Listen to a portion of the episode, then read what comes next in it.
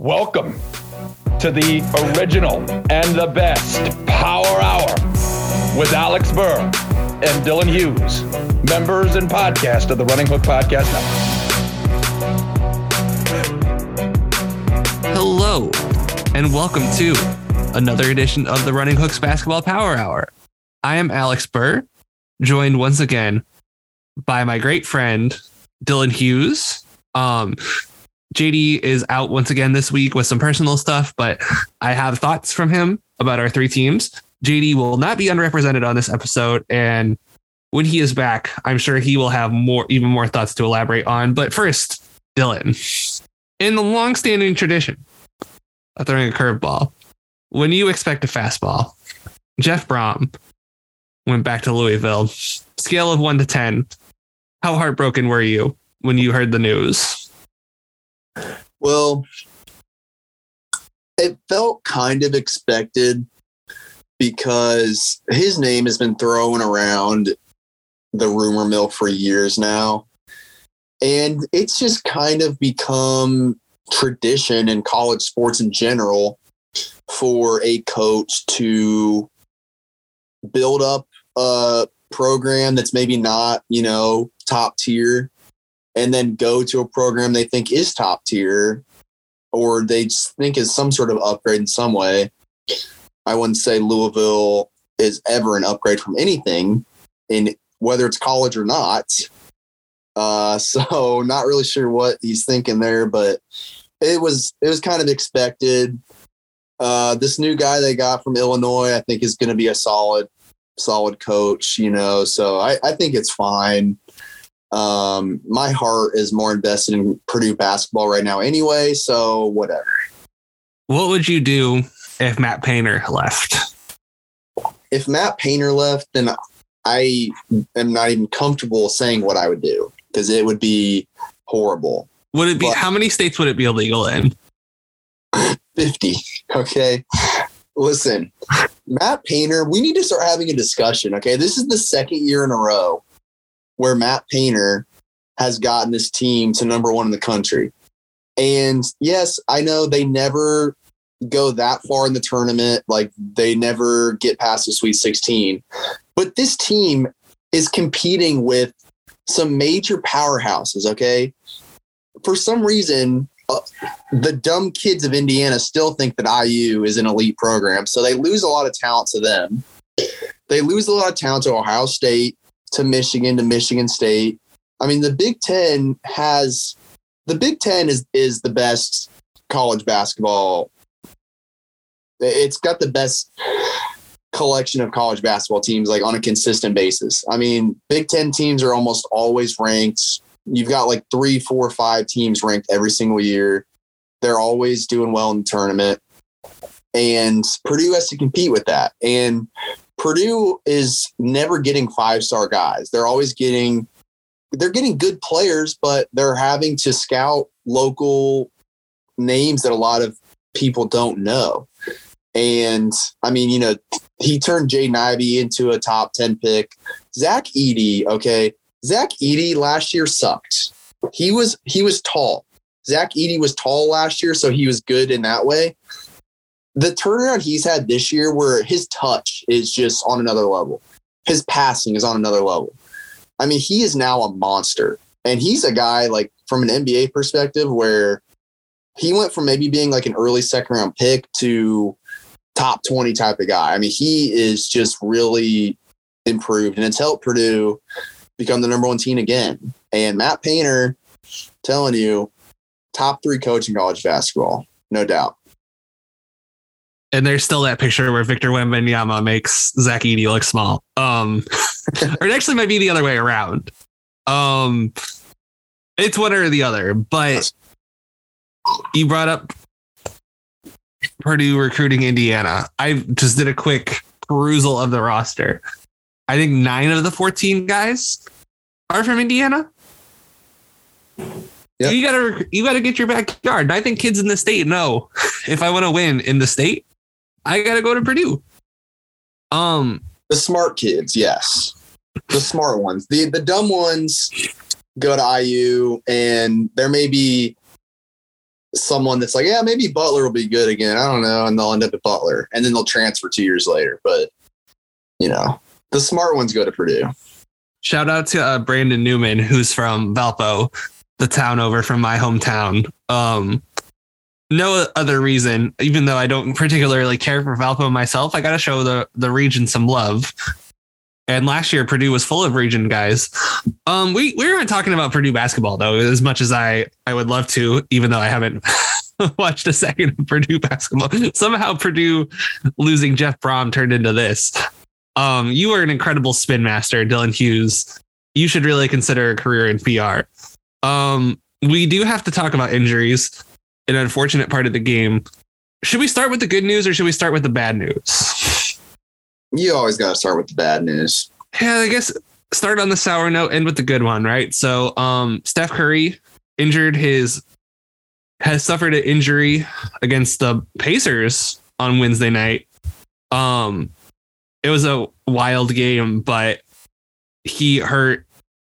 Forgive me for not having this immediately pulled up, but Golden State Warriors. Um, so Steph Curry, he hurt his shoulder. Forgive me. Um, he's going to be out for a couple weeks. Dylan, that means there will be no Steph Curry on Christmas. um, Wiggins has missed some time. Draymond's day to day. Iggy hasn't even played this year. Dylan, I wouldn't be surprised if the Warriors um slid to the play. I mean, right now I think they're in the play-in. So let me check the pull up the standings because I haven't checked them today. So right now the Warriors are 10th. They're 14 and 15. Minnesota's 13 and 15. Um, the Lakers are 11 and 16. The Thunder are 11 and 17. I would not be surprised if the Wolves pass the Warriors. I think this I think this is going to spell a losing streak for the Warriors because we know how important Curry is to them. Dylan, am I crazy here? no, I mean, you know, when you lose Steph Curry, bad things tend to happen. It's not not a crazy thing to say, you know, and Minnesota is gosh, Minnesota still I don't I don't get them. We've talked about them the past month and every time I watch them, I just don't feel like they're a bad team, but they lose games a lot. I mean, they are on a three game losing streak. They're two games under 500. And luckily for them, every team below them is is horrible. So they're basically at the bottom here, but it, it's weird. And Golden State, yeah, they've they've struggled lately. They've had some injuries and losing Steph not going to help that. So wouldn't definitely wouldn't be surprised. I mean, Minnesota's only a half game behind right now. So I think and by the way, the Kings, gosh, I haven't watched the Kings. The Kings being above some of these teams in the standings is amazing to see. And they're nipping at the Clippers' feet here too, even though the Clippers are finally healthy and getting kind of hot. The West isn't particularly great. I I think other than the third seed, I don't think really any of them are great. Um, I think the Warriors could be, but you you were with us when we did the Warriors. It was me and you for Warriors week, right? I think you and I talked about the Warriors, or was that a JD week? Was that when JD was back? Don't remember honestly. Well, I think missing Steph, and if Wiggins misses extended time too, where's the scoring going to come from? like Jordan Poole's been meh to say the least this year. I I feel like Kuminga has been disappointing. Kuminga's been has taken a step up in Wiggins' absence. That being said, I don't trust him. And it's clear the Warriors don't either. Wiseman was recalled from Santa Clara today but Dylan, I don't know if you've been. I, know you probably haven't been monitored seeing um, Wiseman's G League stats. Just okay. What do you think Wiseman should be averaging in the G League? I mean, he should probably be averaging at least like 15 and 10. Well, okay. At the very, like, Yes, he should be. What should what do you think he should be averaging as the second overall pick, physically dominant, like that kind of pedigree? What do you think he should be averaging? We've seen what guys who are t- clearly overmatching the G League. What do you think they should be averaging down there? I mean, he probably should be putting up 25 a Yes. night. You were closer with your first one. He is averaging 16.5 and 7. Yeah, that that's like it. That's the bare minimum for what someone like him should be doing. Yes. It's it's league in Golden State right now. And I think two weeks, right? So let's just say Curry misses two weeks. I'm gonna pull up the Warrior schedule real quick. So what, two week is probably five games, right? So tomorrow they're at Philadelphia. That's definitely a loss, right? Yeah, This is an East Coast road trip. Goodness. I feel bad for these fans who thought they were gonna see Curry. Um um, so they're at Philly. Like you said, that's a loss. They're at Toronto. I think we agree. It's probably a loss. At New York, the way New York's been playing, combined with Curry and Wiggins missing, I think that's probably a loss. At Brooklyn, the way KD and Simmons have been playing, I think that's a loss. Notice I didn't name the one guy. Um, he has not been playing that great since he's come back. Christmas Day, they're at home against the Grizzlies. I think if Ja's healthy, there's no way the Grizzlies should lose that. So that's a five game losing streak right there. Actually, that's a six game losing streak because you lost to the Pacers. and then you have a gimme against the Hornets. Still, Dylan, one in six. And there's a chance we're doing 2020. There's a chance we're doing 2021 all over again. If you remember that wonderful season where Curry had to lift them to the finish line. I, I just, oh God. I mean, it's great seeing Curry with his back against the wall. I, I don't know if you'll agree with this or not. I thought one of the reasons why they were so well positioned to win the championship last year is because he didn't have to do that. yeah, for sure. I mean, last year was they were a special group last year, and this team does not have the youth it needs because Draymond, we know we've seen it coming for years. He's just not not that guy anymore, and obviously he still has a lot of value in certain ways, but he needs to play with Steph and Clay. You know, without both of those guys, he's just not nearly as beneficial. He's not a guy. He's not a ceiling raiser. He's a floor raiser. And right now, they kind of need a ceiling raiser. And I guess that guy should be Jordan Poole, kind of just stepping in and being awesome like he was last year. But as you said, maybe not the best thing to expect. And these high draft picks they've had the past few years have just not been that awesome. And this brings me back to the whole Duarte versus Moody thing.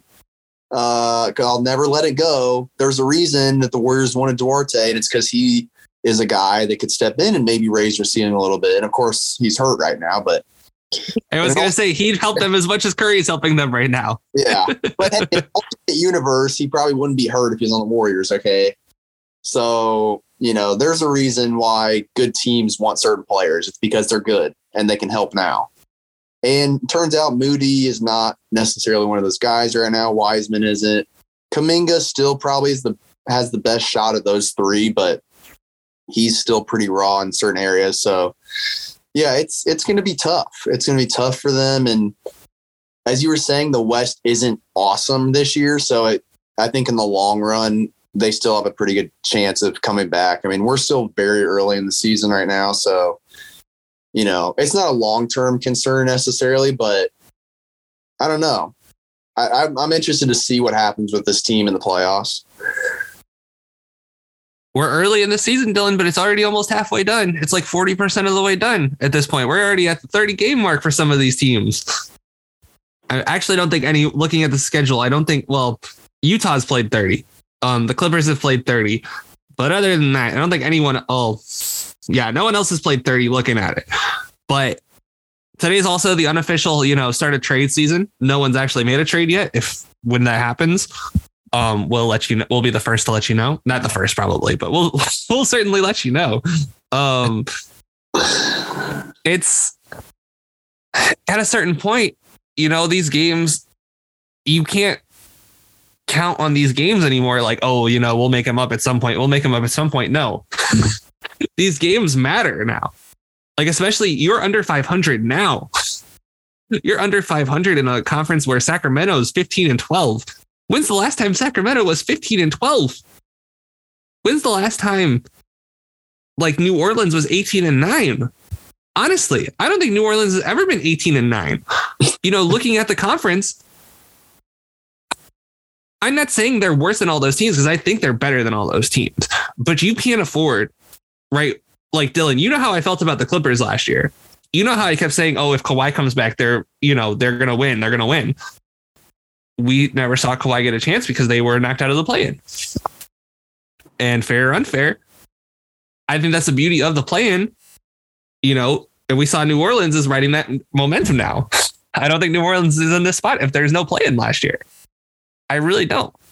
So I, I I think Golden State, you can't control injuries, obviously. This isn't 2K. But I, I think they need to to take things seriously. Um, speaking of a team that needs to take things seriously, the Detroit Pistons need to take their tanks very seriously now.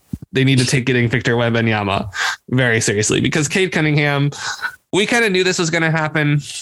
He's going, uh, he's undergoing season-ending shin surgery, and he will miss. Well, he's going to miss the rest of the year.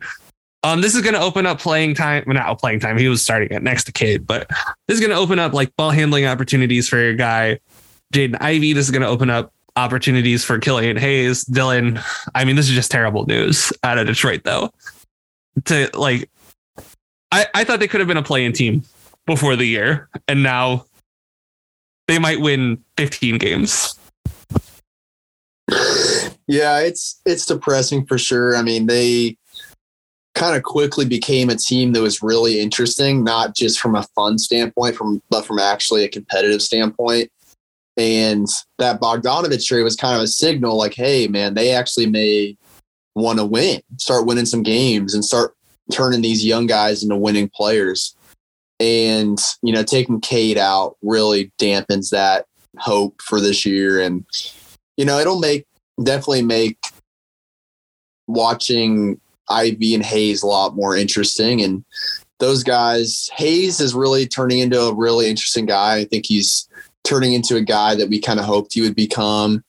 And obviously, Ivey is, you know, from a completely non biased standpoint, a really, really fun player to watch. And I'm excited to see what those guys can do, but definitely losing Cade really, really sucks. No bias from Dylan Hughes at all. Um, in all seriousness, it, I wanted to see them get more chemistry together because we haven't done the Pistons yet. You know, like the, our bad team carousel hasn't taken them or taken us around to the Pistons or the Magic or the Spurs. I think those are our worst three teams we haven't done yet. Um, I wanted to see those guys get chemistry together, and it kind of sucks that that's not going to happen. But it's going to be good for Ivey.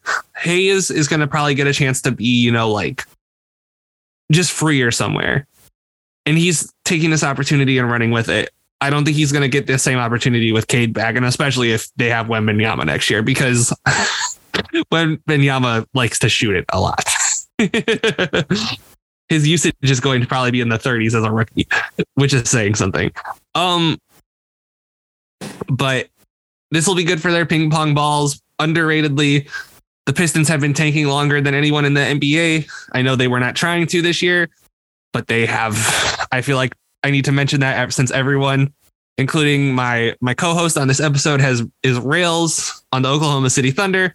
I feel obligated to mention that the Pistons have been worse for much longer, and by much longer, I mean since the 1920 season. But at least the Pistons are trying. They're they're not trying to be this bad. They they're just this bad by accident.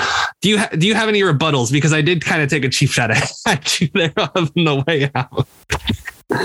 Well, I'll say that the Pistons are not trying to be bad, as you said.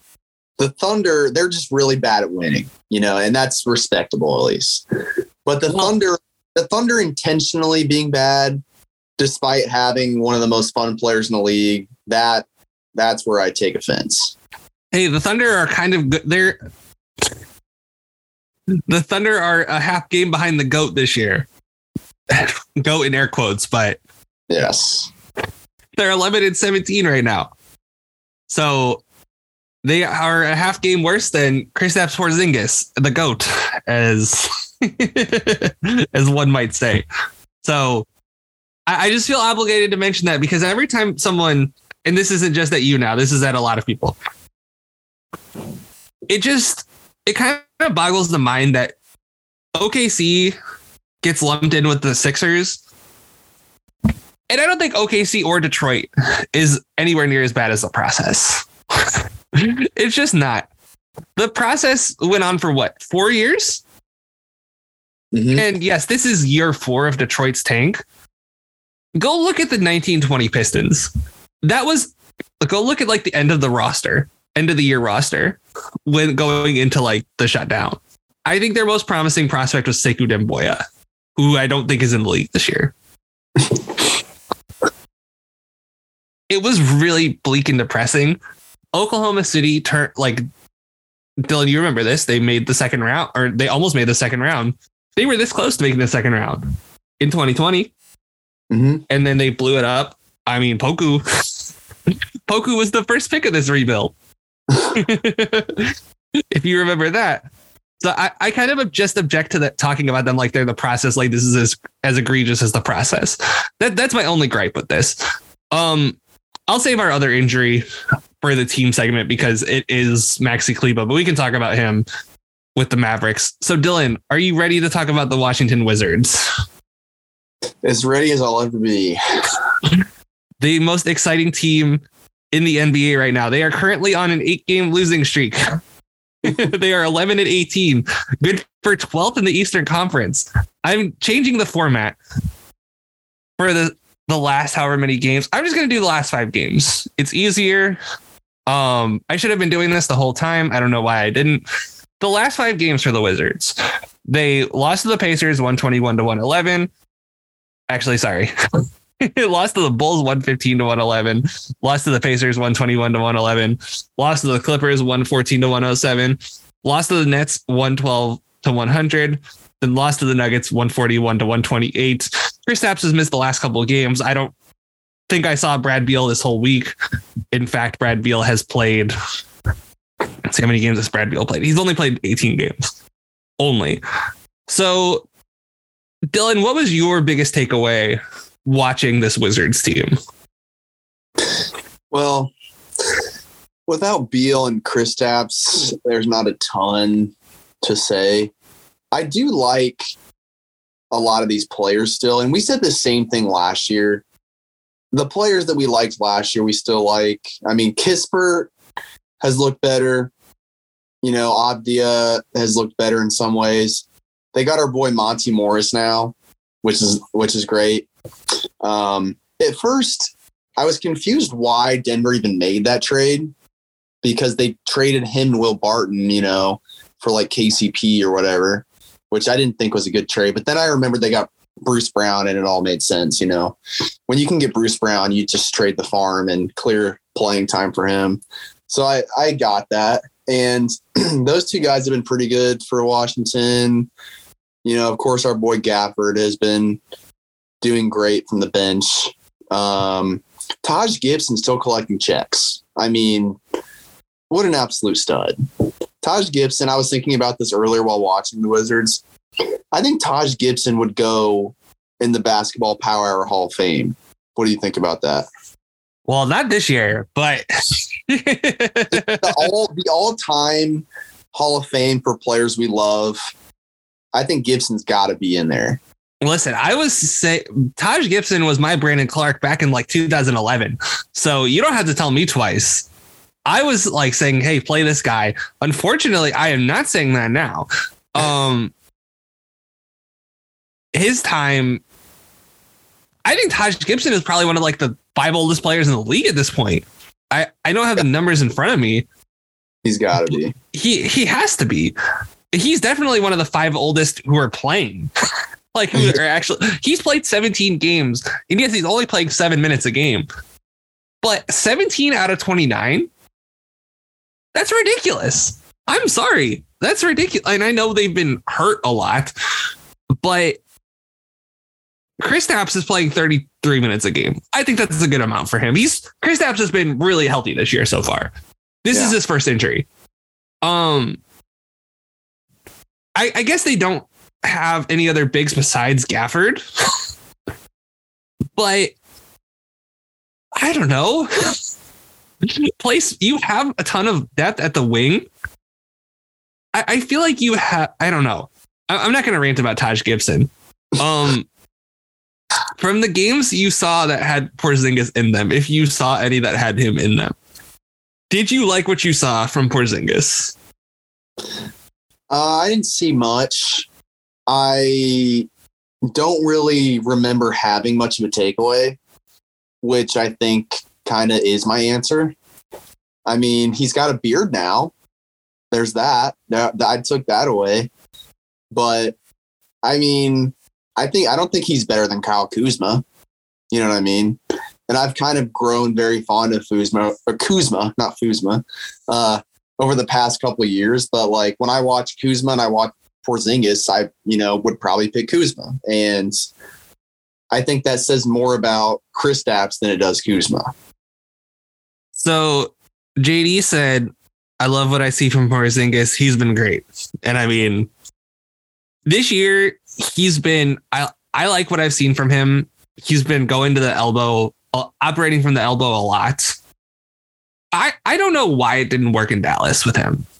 Um it was kind of weird because this guy should have worked in Dallas. you know what we're seeing in Washington? I watched I made sure I watched the ones where he was healthy. I didn't I didn't even bother watching the Denver game from last night.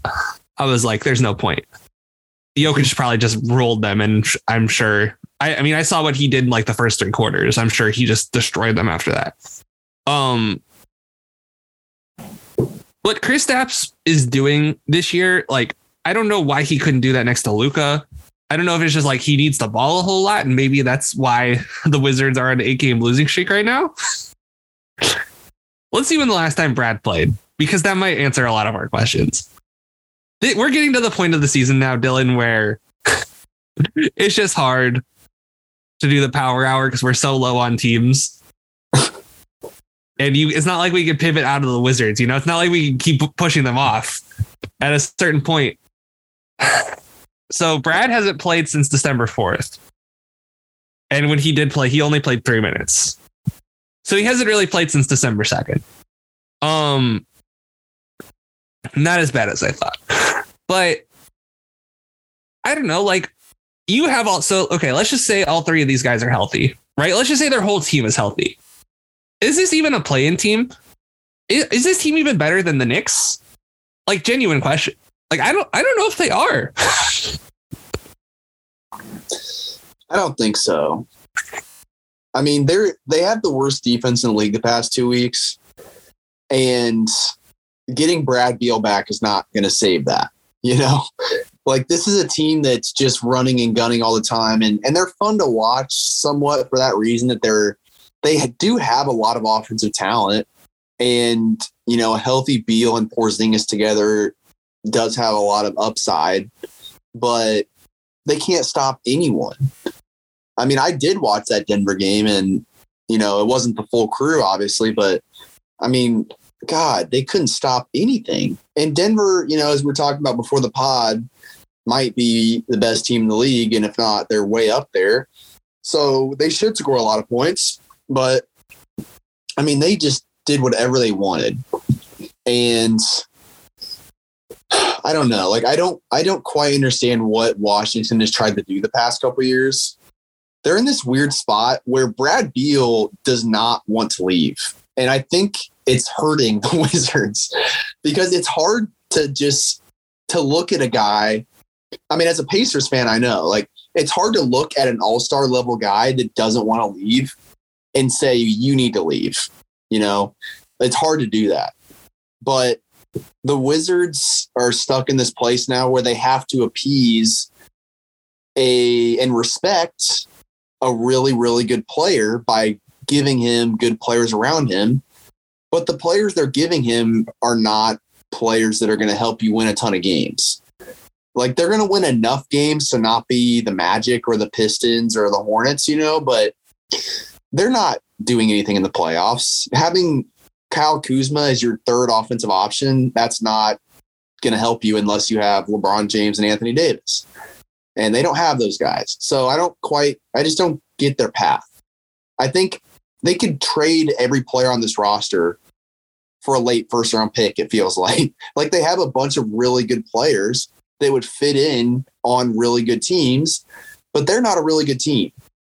So they are just scoring 125 points a night and losing by 15. That's just what this team is. Yeah, this definitely feels like a team that's like lesser than the sum of its parts. Like if you threw like you know what it kind of reminds me of and I think you'll I think you'll nod your head as soon as I say this. Like I I know you're gonna love this comparison. This is kind of reminds me of remember the Magic in 2021 where like we just knew it wasn't working, but they had Vooch, they had Fournier, they had Aaron Gordon, and we're like, you know, a bunch of these guys can help teams out. Like these aren't scrubs. like we know these guys are good, and sure enough, Aaron Gordon went for a first and RJ Hampton. Evan Fournier went for two seconds. Vooch went for maybe what's the greatest steal in the history of the NBA. Um, and I don't think I don't know who would trade for who right now. Brad's not going anywhere because Brad is the only player in a while who's had a full full no trade clause. Um, which good for him, I guess. I I don't see it as like loyalty. Maybe this is where the cynic in me comes in from like all these NBA moves over the years. I I kind of view his no trade clause as like I'm going to leave at some point, but I'm going to choose. This is like me deciding where I'm going to end up. And you're just going to have to live with that. Like, you're not going to get to leverage me out. You're not going to say, okay, oh, Miami's offering four first round picks and Duncan Robinson. Boom, I'm going to Miami. Maybe I don't want to go to Miami. He is in charge of his own destiny at this point. And he is going to be he's not going to end up somewhere where he doesn't want to go. Right? Like I think if I was the Mavericks and there was no like something I wanted to talk about the Mavericks later, I'll talk about it now. If I was the Mavericks and there was no full trade clause, I'd offer five first round picks for Bradley Beal. What's stopping you? But why would you do it? He's just probably going to say no. Bradley Beal next to Luka would be amazing. It'd be exactly what you need. I would mortgage my future for that. But why? Why would you do it? I mean, first of all, he'd probably say no. I mean, what ties does he have to Dallas? St. Louis isn't that close to Dallas. I don't think. Let's see. How far away do you think St. Louis is from Dallas? I'm gonna guess at least. Oh gosh, it's probably further than you think. So St. Louis to Dallas drive is nine hours and 45 minutes. Yeah. I was going to say 10 hours as, as, the expert. I was going to say 10 hours, even though I've never made that drive specifically. So, well, that, that would be a very weirdly specific drive. If you made that, I would be shocked. Yeah. Um, I don't know I mean, if we go, if we're going off the geography criteria, I don't know if there's anywhere that would fit the St. Louis criteria, you know, other than Oklahoma City. But I don't know why you willingly want to go to Oklahoma City right now.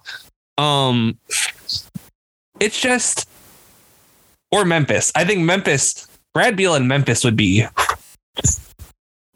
But it, it's unnecessary.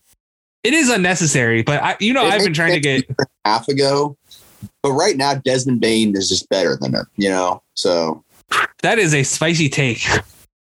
It's that is true. It is a I'll, spicy meatball. I'll just whew, um one. I it. just dropped a bomb, so I don't know if I can. I don't know if I'm in a position to push back on that right now, but I here's my thing. I think Kuzma could help like help a team like the Cavs right now. Kuzma would help the Lakers. You could throw Kuzma.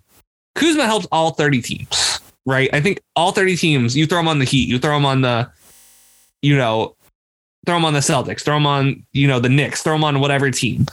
any team is like, please give me Kyle Kuzma.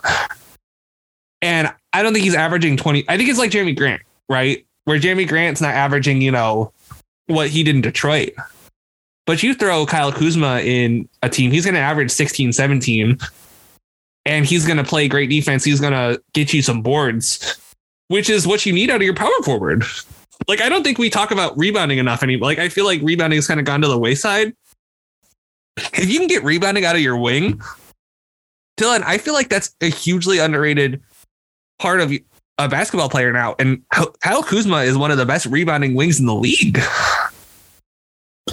Yeah, I mean Kuzma is one of those coast to coast guys. You know, those guys are always valuable. The guy that can just grab the ball and take it down and score on the other end or make a, a great play of some sort. And Kuzma's become that guy. And he's also a really good off ball player too. Like that's why I think he would fit into so many teams. He's always been a good off ball player. And it really started to shine when he was playing with LeBron.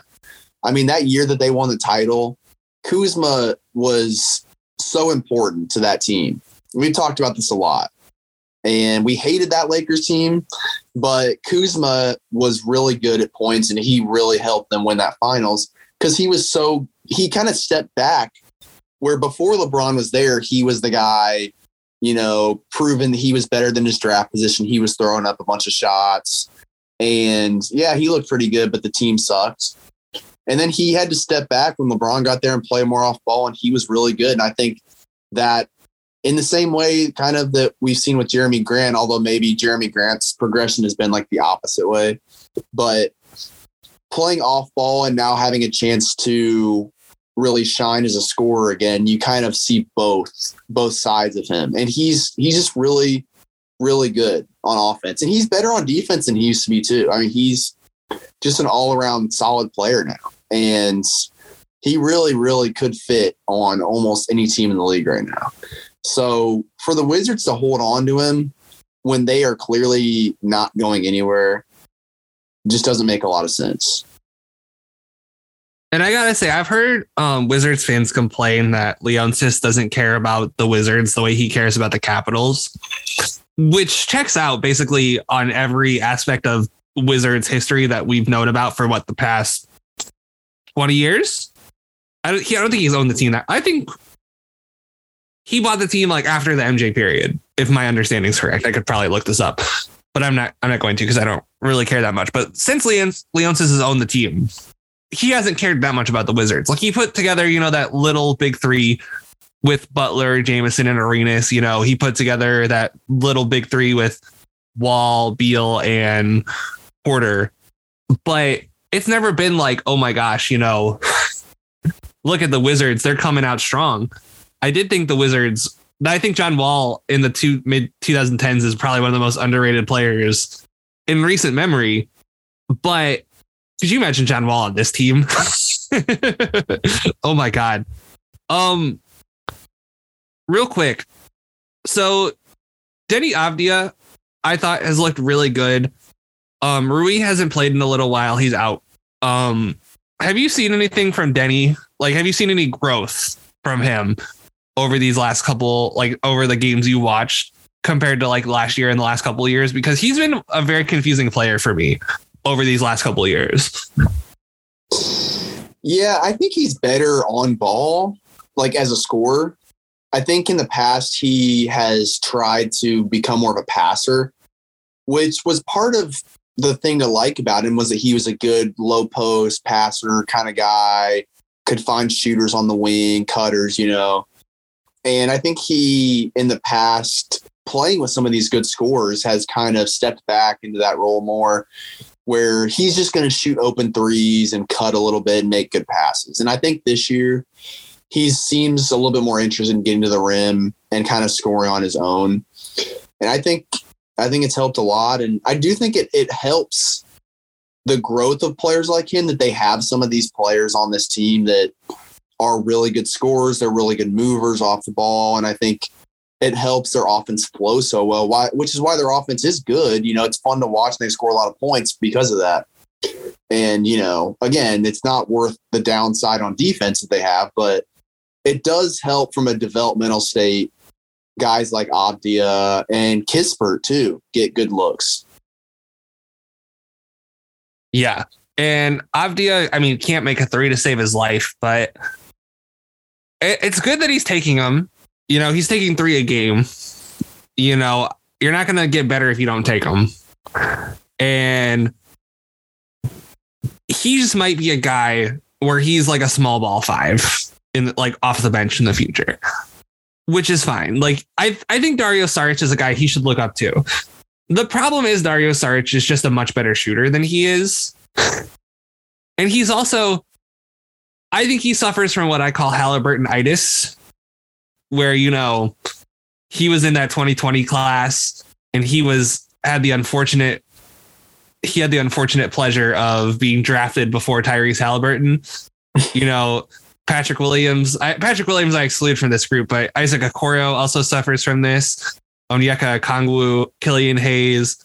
Um, who else was in that draft? Um, let's Avdija, Jalen Smith. Um, who was who went eighth? This is gonna kill me. Oh yeah, Obi Toppin. Devin Vassell is playing himself out of getting Halliburton, but everyone else, it's gonna be like Devin Booker or Kobe in a couple years, where it's like, oh, you went before, you went before Kobe, you went before Book, oh, you went before Halliburton. And to be fair, I we were talking about the Wizards and just like we're obviously we're talking about the Wizards. We're talking about like their team building strategy. I do wonder what happens if they win a couple of those lotteries. Like or one of them. Because they had the six best best odds in the 2019 and 2020 lotteries.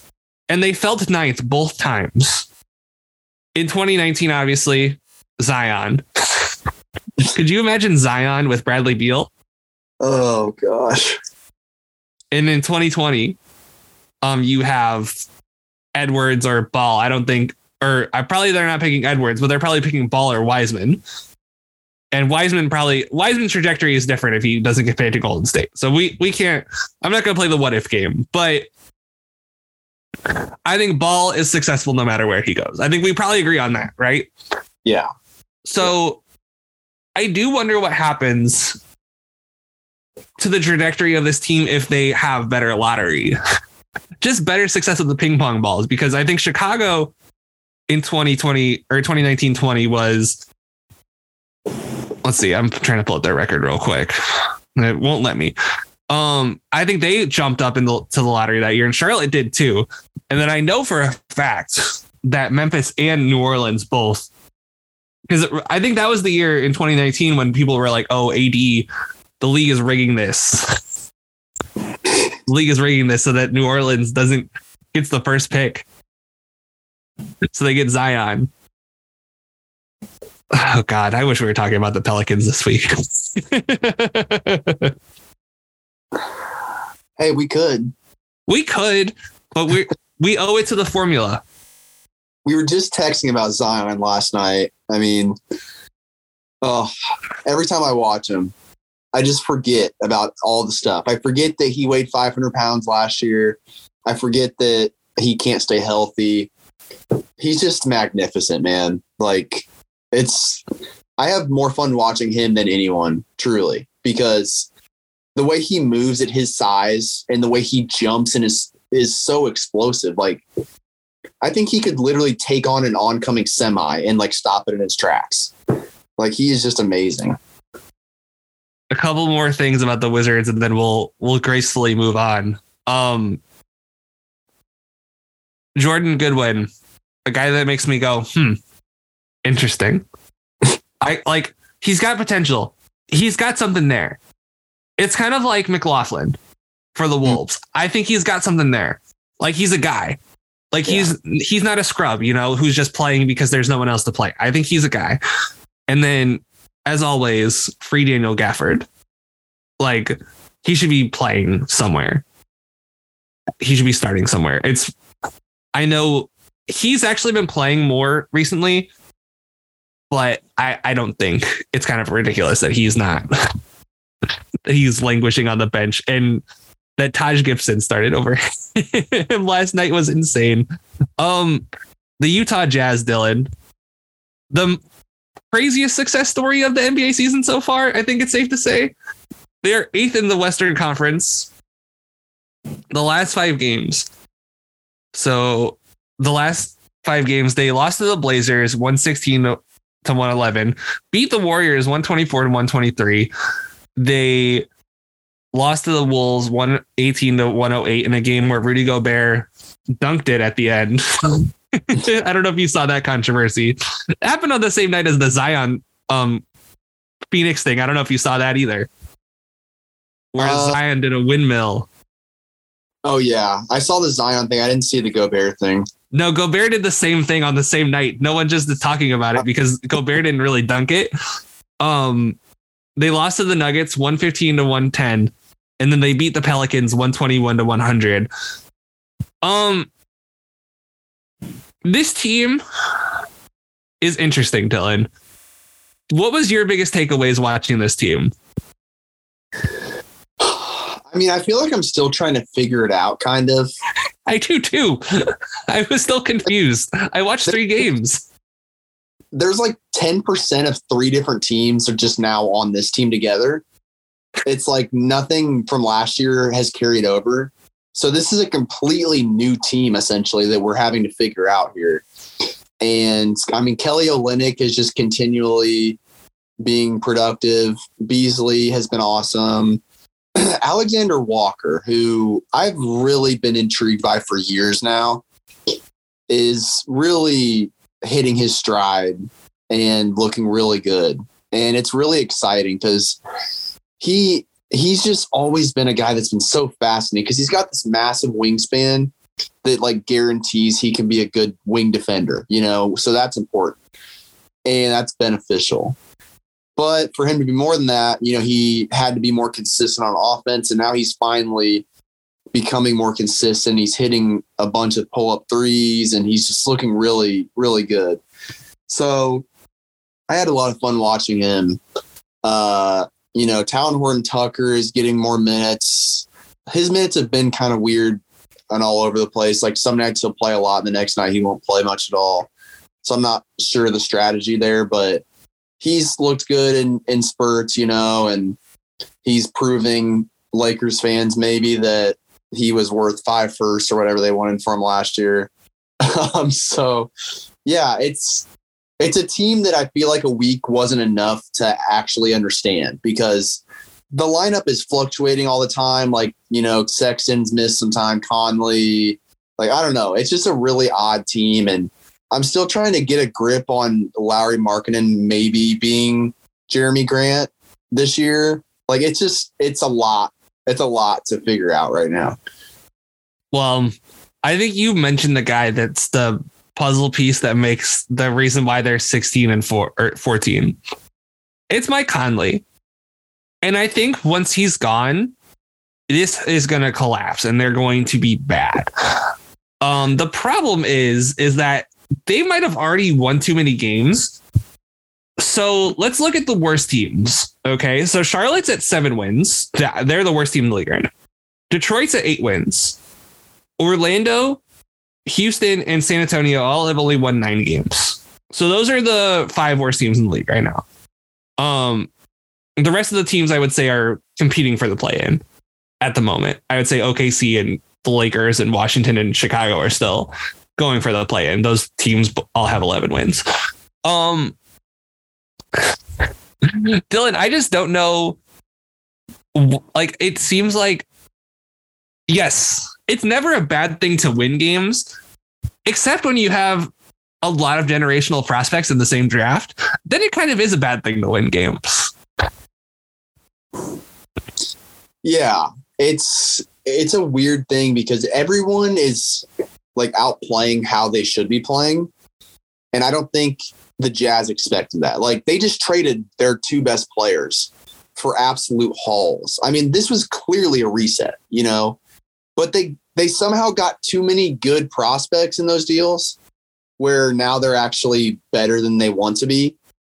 So they're they're in a weird place. And what I'm interested in what I'm interested in is if they end up pushing their chips to the table at some point and saying, well, we've got all these picks now. We've got some intriguing prospects, maybe we go for a veteran that could actually help us win, you know? It's either that or they go the opposite way and they trade Conley and Rudy Gay and some of these guys. That's that's what I'm interested to watch moving forward is do they stick to the plan and kind of just assume that this is going to collapse, trade the vets, get a nice pick and build, you know, around these guys you have now that are that are young and good but not good enough to really do much for you in terms of wins. Do they stick to that or do they go somewhat all in and try to get more help? And knowing Danny Ainge, I'm I'm imagining that he'll end up selling at some point. But I don't know. I'm interested to see because as we just talked about, the West is not in tip top shape right now. So I could understand them seeing a small window here and maybe going all in on someone. I don't know who that someone is because this is like the first season in a while where there hasn't been some big looming name that's just out there wanting out. At least that's what it seems like. So I don't know. It's it's going to be interesting to see how the next couple months go pre deadline. So Dylan, as you know, today's an important day in NBA. Um, today is the day that a lot of the league becomes trade eligible. Um, unfortunately for the Jazz, it's only two guys that really became trade eligible in Sexton, Collin Sexton, who I don't think they're looking to trade, and Simone Fontecchio, who, if they are looking to trade, isn't making very much. Um, here's, I think this is what we should do. Tell me if you're down for this. This this kind of like live podcast producing. I think we should go down the Jazz's top 11, let's say, and stop at Fontec. Uh, not do Fontecchio, but let's do all the guys before him on the rotation, and let's go through the guys and let's see see if you think they should trade him or if they should keep him. Sound Okay. good? Sure. Okay. So Lauri Markkanen, should the Jazz trade him or should they keep him? Probably trade him. I think if you trade him now, you're selling at his highest. The problem is, so I think he's making what 15 million right now. Let's just, I think 15 is right. I'm checking his salary. What is his role on a cont- like if a contender trades for him? Is his role like as a six man off the bench? Is it what Kelly Olynyk was doing for like the Celtics on the Isaiah Thomas teams? Not to like troll, but like genuinely asking. I honestly don't know because he's been on three different teams in the past three years now and has kind of played different roles on all of them. And this, the one right now, is seemingly the most effective. So I don't know. Maybe piggybacking off that Kristaps combo, maybe he's just got to be the guy on a bad, bad to somewhat good team to have success. But you know, if if he goes to a team where he's the fourth guy, how effective is he really? I don't know. So Jordan Clarkson, Definitely, I think the Jazz are going to keep him. they're going to, but they shouldn't. I think they really like him. For like in the front office, I think they're really big fans of his like personality, Mhm. which I'm I'm glad he's found a home. you know, after all these years bouncing around the NBA, you love I I personally love when these like six man types like Lou Will, you know, like Jamal Crawford. Like Jamal Crawford never had a home. Like what would you say his home was? Like NBA home. I don't think he has one. It's Seattle. Yeah. Like me personally, I think of the Clippers when I think him just because that's where I saw him the most when I was watching basketball. And he was a he was a big part of those teams, those Clippers teams, you know. And he was there he was there a decent amount of time. But I don't think the Clippers would be like, oh, it's Clippers legend Jamal Crawford. Like, I don't think this organization, especially, you know, that was different ownership. It was the tail end of his career. He wasn't that guy. Mhm. So good. Exactly. Yeah. Like, it's not like this next guy, you know, for this city or for his old team. You know, it's not like Mike Conley, who I think this one's easy. he's gone. There's no way he's on the team on the trade deadline. What What's the team that you think he ends up on? I think it's the Lakers. Yeah. I don't think it, it makes too much sense. Two Ohio State guys and LeBron and Mike Conley. that that's the only reason it makes sense is that connection right there. Of course, you know, Ohio State point guard to an Ohio State wide receiver. Yeah. Or I guess he would have played. Would he have played wide receiver? Or would he have played tight end in college? I think they would have probably tried to shift him to tight end. He would be massive as a receiver. I mean, it would be. I don't know. I think tight end was what everyone kind of always saw for him. They wouldn't have had the vision for that in 2003. Right. And now they probably would have. Yeah. There, there's ways to make it work, but I don't think there was ways to make it work back then. Um, Kelly Olynyk. I think the problem is is that he just makes too much sense on this team. Slash, which is buzzword for I don't think a contender wants him. Kelly Olynyk somehow is good on every team he plays for. It actually seems like he's getting better over time, which is You- typically not how it works. You know where I'd actually like to see him go. If they can, if they don't give up a lot for him, I think he'd be good on the Heat Oh yeah. because they need rebounding, they need floor spacing. Thirty-eight percent from three, eight or well, that's actually um, I was looking at my Conley stats. Forty-four percent from three, only five rebounds a game. Still, um, you put him next to Bam, like how he was before. I don't need him to play thir- 30 minutes a game like he is in Utah, but I, I think he could be good next to Bam. Malik Beasley, he's definitely, there's no way he's there on the trade deadline, right? Like, I think here's, here's an idea. Tell me if you think I'm crazy for this. If I'm a team that's looking to go after Buddy Hield, why not just go get Malik Beasley for cheaper? Would he be cheaper? He, he's cost less money. Oh, like actually money. What about asset though? Asset wise. So okay, so how much? I think it just depends on how much time he has left on his contract, which we'll see. He has so he has a team option, so he's gonna get that picked up.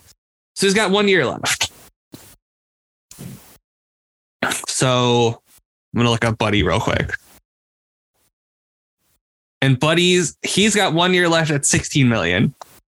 Buddy's got one year left at 19 million for next year. It's actually not as bad as I thought. Because the Kings, I think, front loaded his contract. Yeah. I mean, I would definitely take Beasley.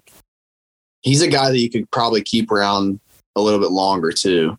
He's younger. Yeah. So he fits he fits into a, a short and long term vision more than Buddy. I think they were the same draft, if I'm not mistaken. Well, Buddy was 27 when he came out, so Harsh but fair. Um, if you're the Jazz, this one's tough. Do you keep Jarred Vanderbilt around? that was when I was looking at. I feel like you got to keep him. Like, yeah. Vanderbilt, Vanderbilt is a guy where like I still feel like he has a lot of room to grow upwards. And I don't think you want to see that happen on another team. If I'm the Jazz, that's how I see it. Because I don't think Minnesota wanted to trade him. You know, they just wanted Rudy Gobert more. And that's why they did it. But the Jazz, what they're going to get back for Vanderbilt, I don't know. I mean, it definitely could be more helpful depending on what it is, but I mean, that's a guy that could fit into any kind of lineup too. Yes. And those are guys that you keep around if you can. he could be a small ball five. He could play next to a stretch four or a stretch five. I mean, stretch four or stretch five.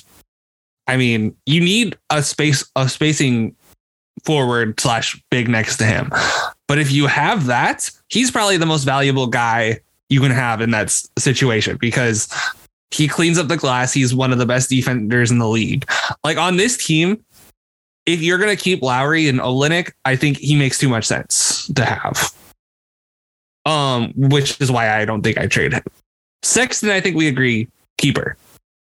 Unless they someone blows him away. Walker Kessler, I don't think there's no way they trade him. No. That kid's looked really good, by the way. Um, I know he got yammed on by Zion. He's averaging 1.9 blocks a game, Dylan. He was a beast in college, dude. I was surprised that he didn't get drafted a little bit higher. Like he, I I watched him. It took me five minutes. Well, I think it was Auburn he went to. Like he, it, he stood out real early. I mean, how many pure centers are getting drafted in the first round anymore, though? It's Not a ton. I mean, it's a fair point, you know, but I guess he did go 22. I mean, that's probably fair. He he moved up late though. He moved up late. He had a good good run, good PR run those past you know those those final like 2 months before the draft. There's a lot of movement that happens that can really change some lives. yeah, I mean, and I think Walker Kessler was look he, he they were looking at him as like a late first, early second kind of guy for most of the season. And then people caught on and he ended up going 22.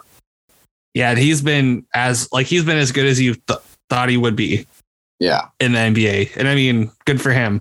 Horton Tucker, I don't think he's gone. Rudy Gay.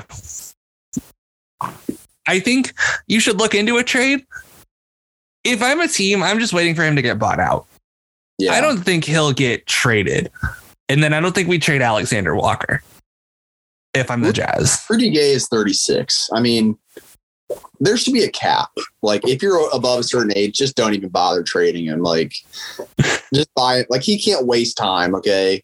Just buy him out. Let him pick where he wants to go. It'll be Miami probably or Phoenix. Are they going to do him like they did Nene for that one contract he tried to sign with the Rockets? Do you remember that? I remember. Uh, I don't. I don't think Rudy Gay will try that. But Nene, what a what a what a legend. Poor Nene tried to get the bag, one last bag, and the NBA wouldn't let him. I'm telling you, man, the NBA is is ageist.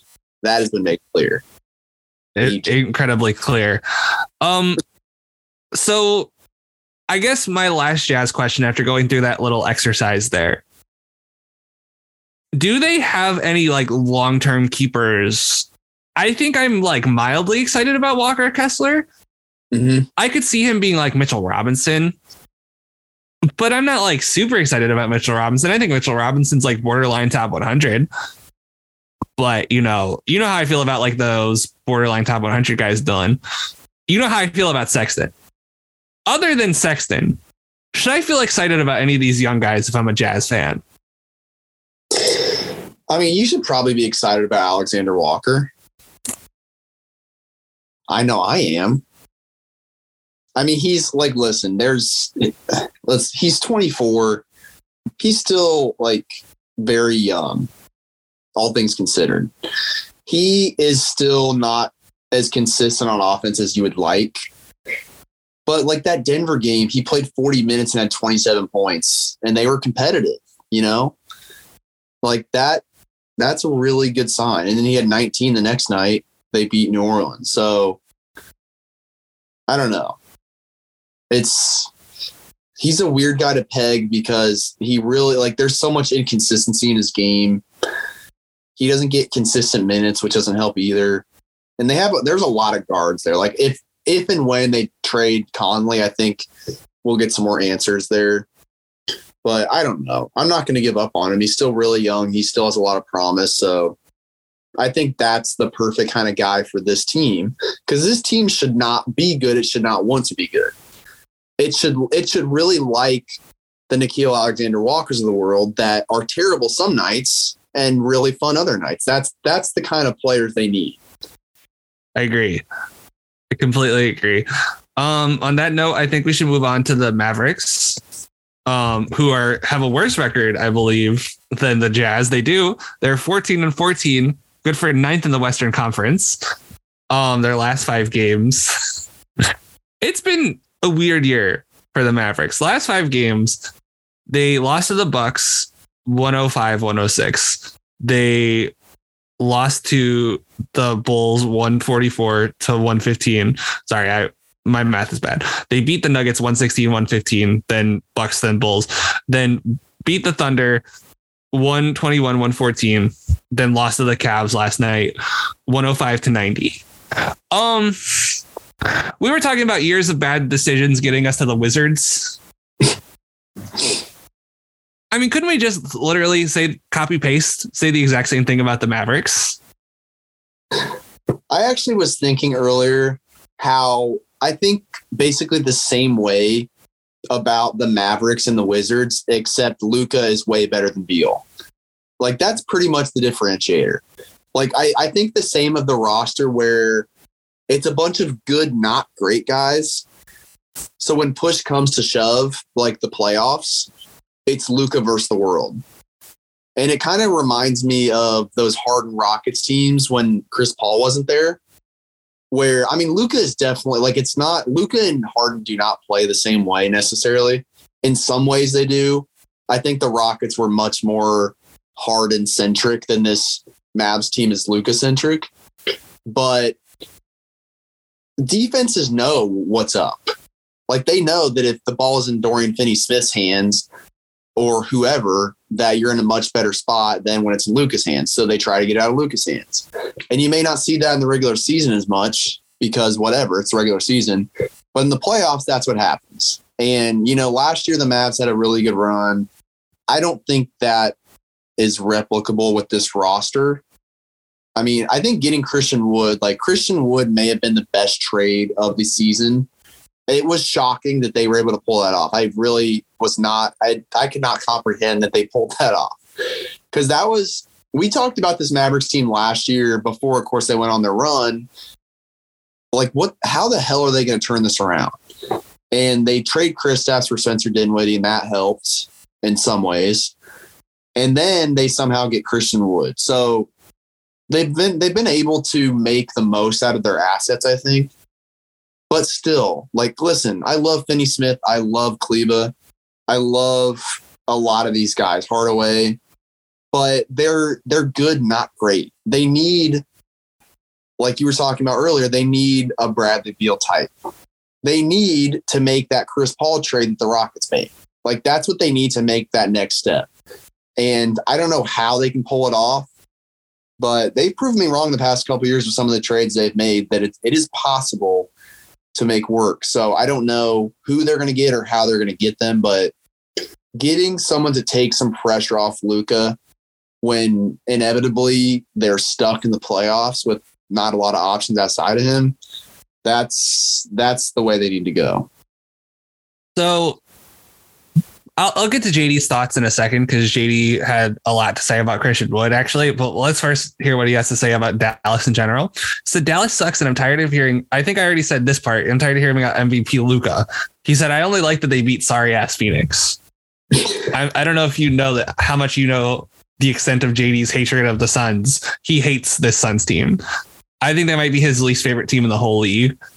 Um, they're like his Lakers. Okay. A comparison. Um,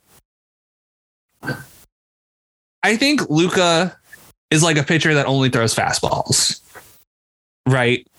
And this whole team is built around the pitcher who only throws fastballs, right? Like they they built a team that doesn't know how to field.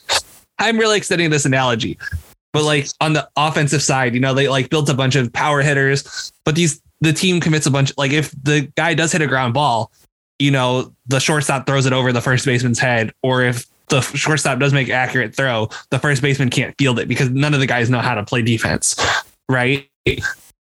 And I'm not saying like the Mavericks don't know how to play defense themselves. I'm saying this team was built in a very specific way, and they don't have a changeup, right? They don't have the sinker baller out of the bullpen who's going to come in and get you the double play like Chris Paul, right? I think the way you phrased it perfectly about hard this they play like the Harden teams before Chris Paul. Because I, except I don't think any of these guys are as good as Eric Gordon was. I I don't. No. Um And by the way, that's the injury I was waiting to talk about, Kleber, six to eight weeks. That could end up being massive for a team that's already on the borderline of the play-in. Um, if he's gone for that long, because he's like a key floor spacing component for them. But back to the to the discussion of the team. Like they just need to do something different, right? Like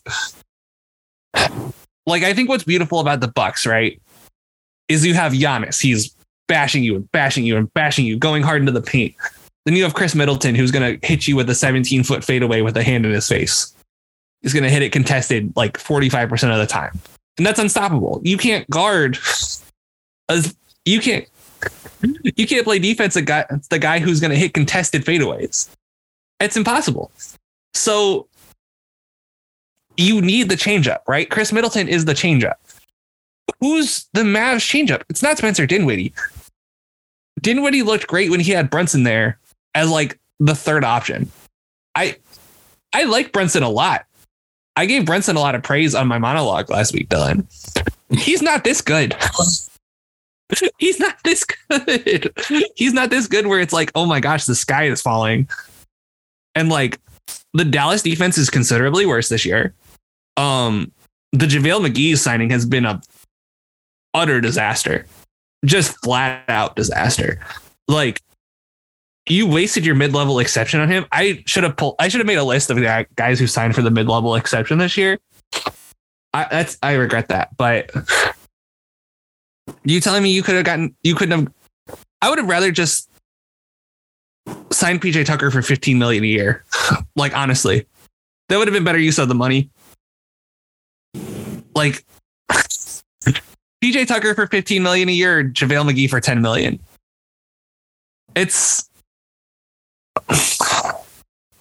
I don't know, Dylan. Just like it just seems like we're getting progressively worse every year. Like Dwight Powell is not good anymore.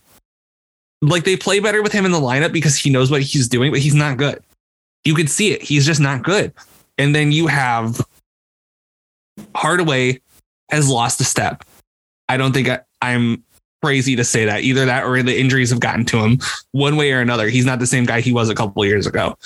Um, Dinwiddie's not the guy he was before his big injuries. So you have a team of guys. I'm kind of loath to use this comparison, but I think it's it's kind of like the LeBron Cavs. Like the not like the, you know, the Kyrie Love Cavs, but like the Mo Williams, Zydrunas Ilgauskas Cavs, where like they tried to put together a team that would be like, oh, a championship team. And they had success, but you saw there was a clear ceiling. And you saw that Luka or not Luka, you saw what happened with LeBron. Dylan, I'm not saying Luka might leave, but they got to be careful, man. Like superstars are unpredictable, and this team isn't going anywhere. Like, what's the path? What's the path out of this? Is there a path out of this?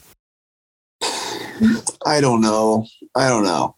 I, I don't want to like totally poo poo them because again, we had the same conversation a year and a half ago and they ended up making the conference final. So, and some of that was fluky. And I do agree that Brunson was playing out of his shoes kind of and got the bag because of it. I don't know. Like, I'm not sure how they do it. I don't know what's left to trade where they get that guy. They, they don't have Chris Paul assets like Houston did. Houston, I think the reason that team worked, and I still think if injuries broke a certain way, they would have made the finals and probably won against the Cavs that one year.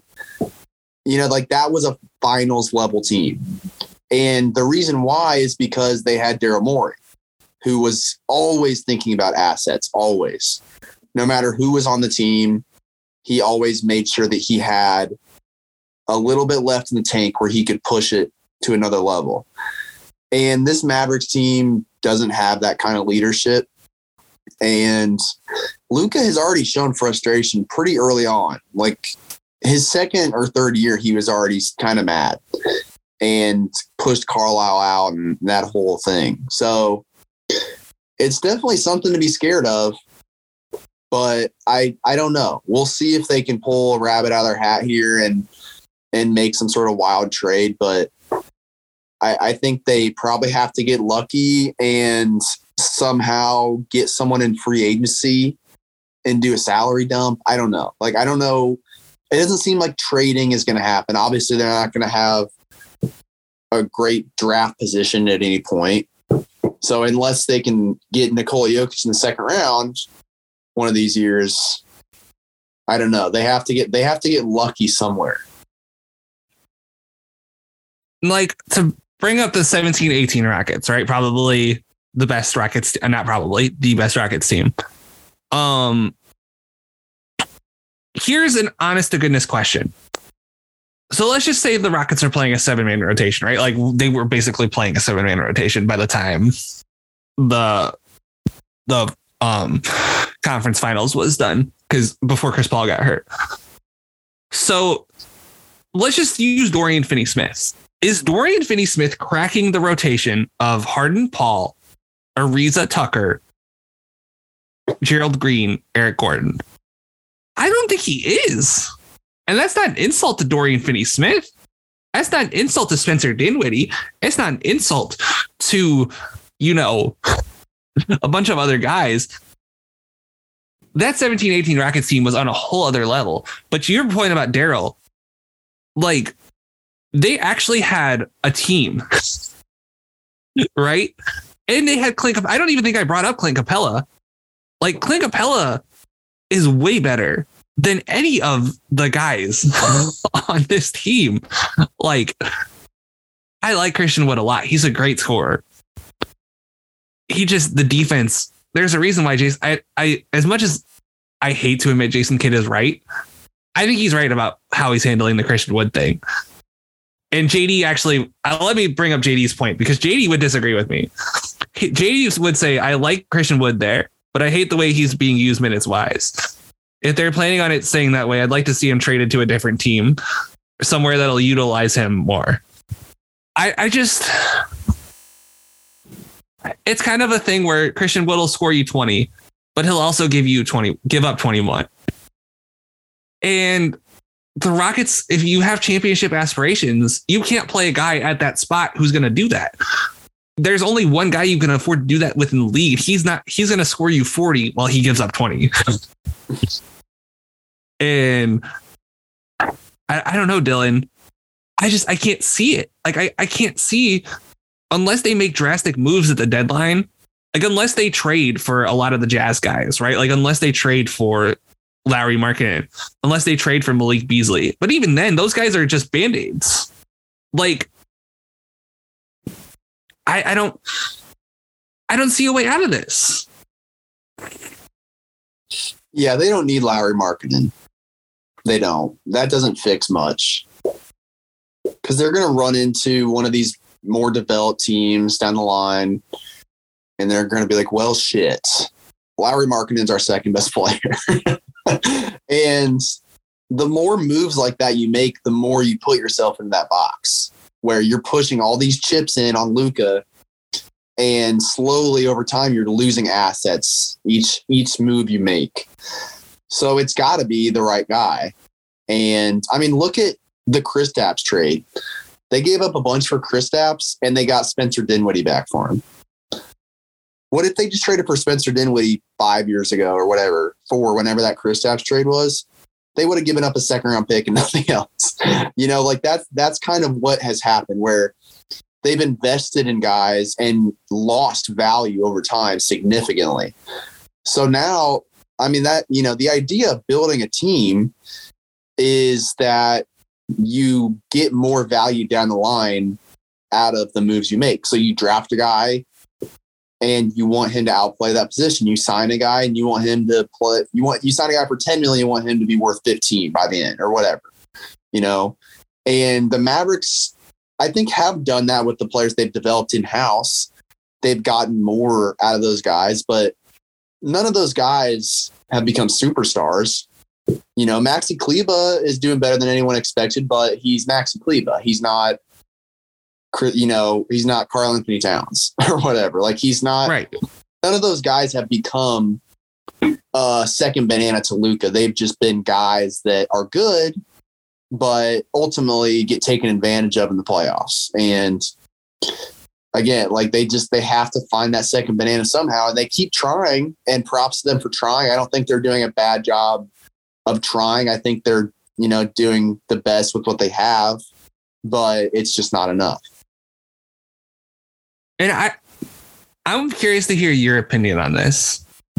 Luka is averaging right now 33, 8.7, 8.4. Um, I don't think you can win playing Harden ball. And I think Harden ball is a good thing to call it, where you can, where you just dribble around and your teammates, you know, only touch it when you decide they're going to touch it. And the Rock and the Mavericks play like that a lot, where Luka at this point, if I'm a team playing the Mavericks, I'm just looking at Luka the whole time. I'm not even going to bother, you know, because they're the Mavericks aren't going to move. It's not like they're going to cut to open space. They're they're already occupying, you know, the four, you know, the two wings in the corners, and Luka's just trying to create something from, or you know, if Luka's going from one of the wings, he's going to the guys at the top. I, I there's no movement. There's nothing. At this point, all five guys should just be focusing on Luka, and he's playing incredibly this year. I mean, first team All NBA, he should be in the MVP top five. I kind of agree with JD's point though. Like, this isn't to work, and I, I'm just curious to hear your overall thoughts on Harden Ball and its overall like effectiveness in the playoffs. Yeah, I never liked Harden Ball, and that's why, I mean, it was very clear. I mean, James Harden got a ton of blame for not having more playoff success. But I think anyone that was paying attention saw that he just didn't have gas anymore because he was the guy for the entire season.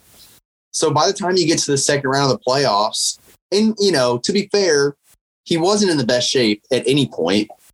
He has not handled his NBA career the same way that LeBron or Giannis or Steph has with taking care of their body. You know, he's not on the TB12 method. Like that's been clear. And that definitely impacts your longevity, I think, you know. So it's he definitely deserves some blame, but it also makes sense that, you know, to make another cross sport analogy, if you're throwing 50 passes a game, you might have a, a dead arm by the end of the season, you know. And I think that's kind of what was happening with Harden. And if you just put that much stress on one guy, it's going to be tough for that to be sustainable.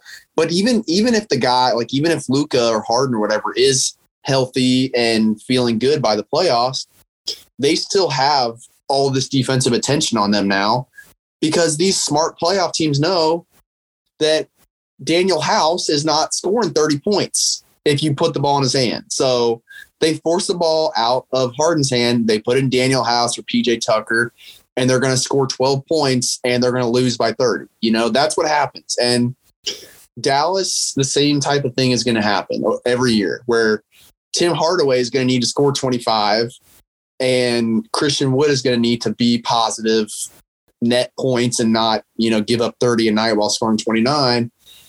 And it doesn't seem likely that's going to happen. It could, but I think last year with this Dallas team was like the best case scenario where and kind of like the Houston team. And again, that Houston team was way better all around. But still, even they and they faced a buzz song in Golden State, you know.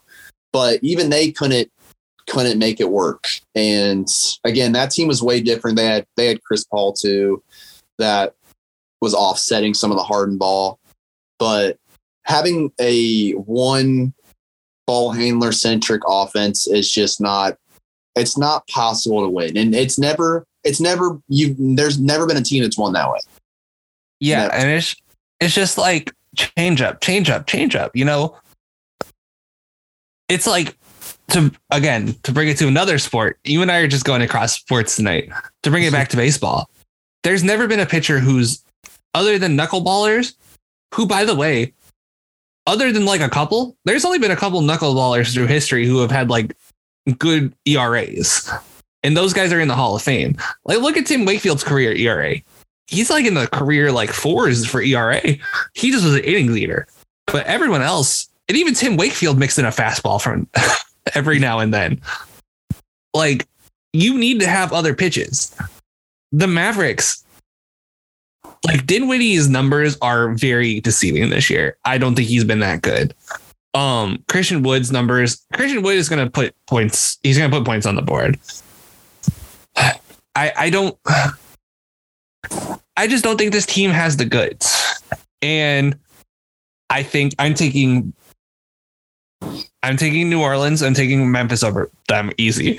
I'm if I'm just going through the standings right now. I'm taking Denver over them. I'm going to take the Suns over them. Portland is a little bit of a toss up, but based on what I've seen so far, I take the port. I take the Blazers. I'm definitely taking the Clippers over them in spite of the crazy health. Um, the Kings, I will be loath to take the Kings over everyone, anyone, even even with their level of success. The Jazz is again. If they keep this up for another 20 games, then I'll I'll maybe do it, but not yet. The Warriors, even with the upcoming six game losing streak that we predicted, I'll still take them over the Mavericks. I'll still take the Wolves over the Mavericks. I don't trust this team, Dylan.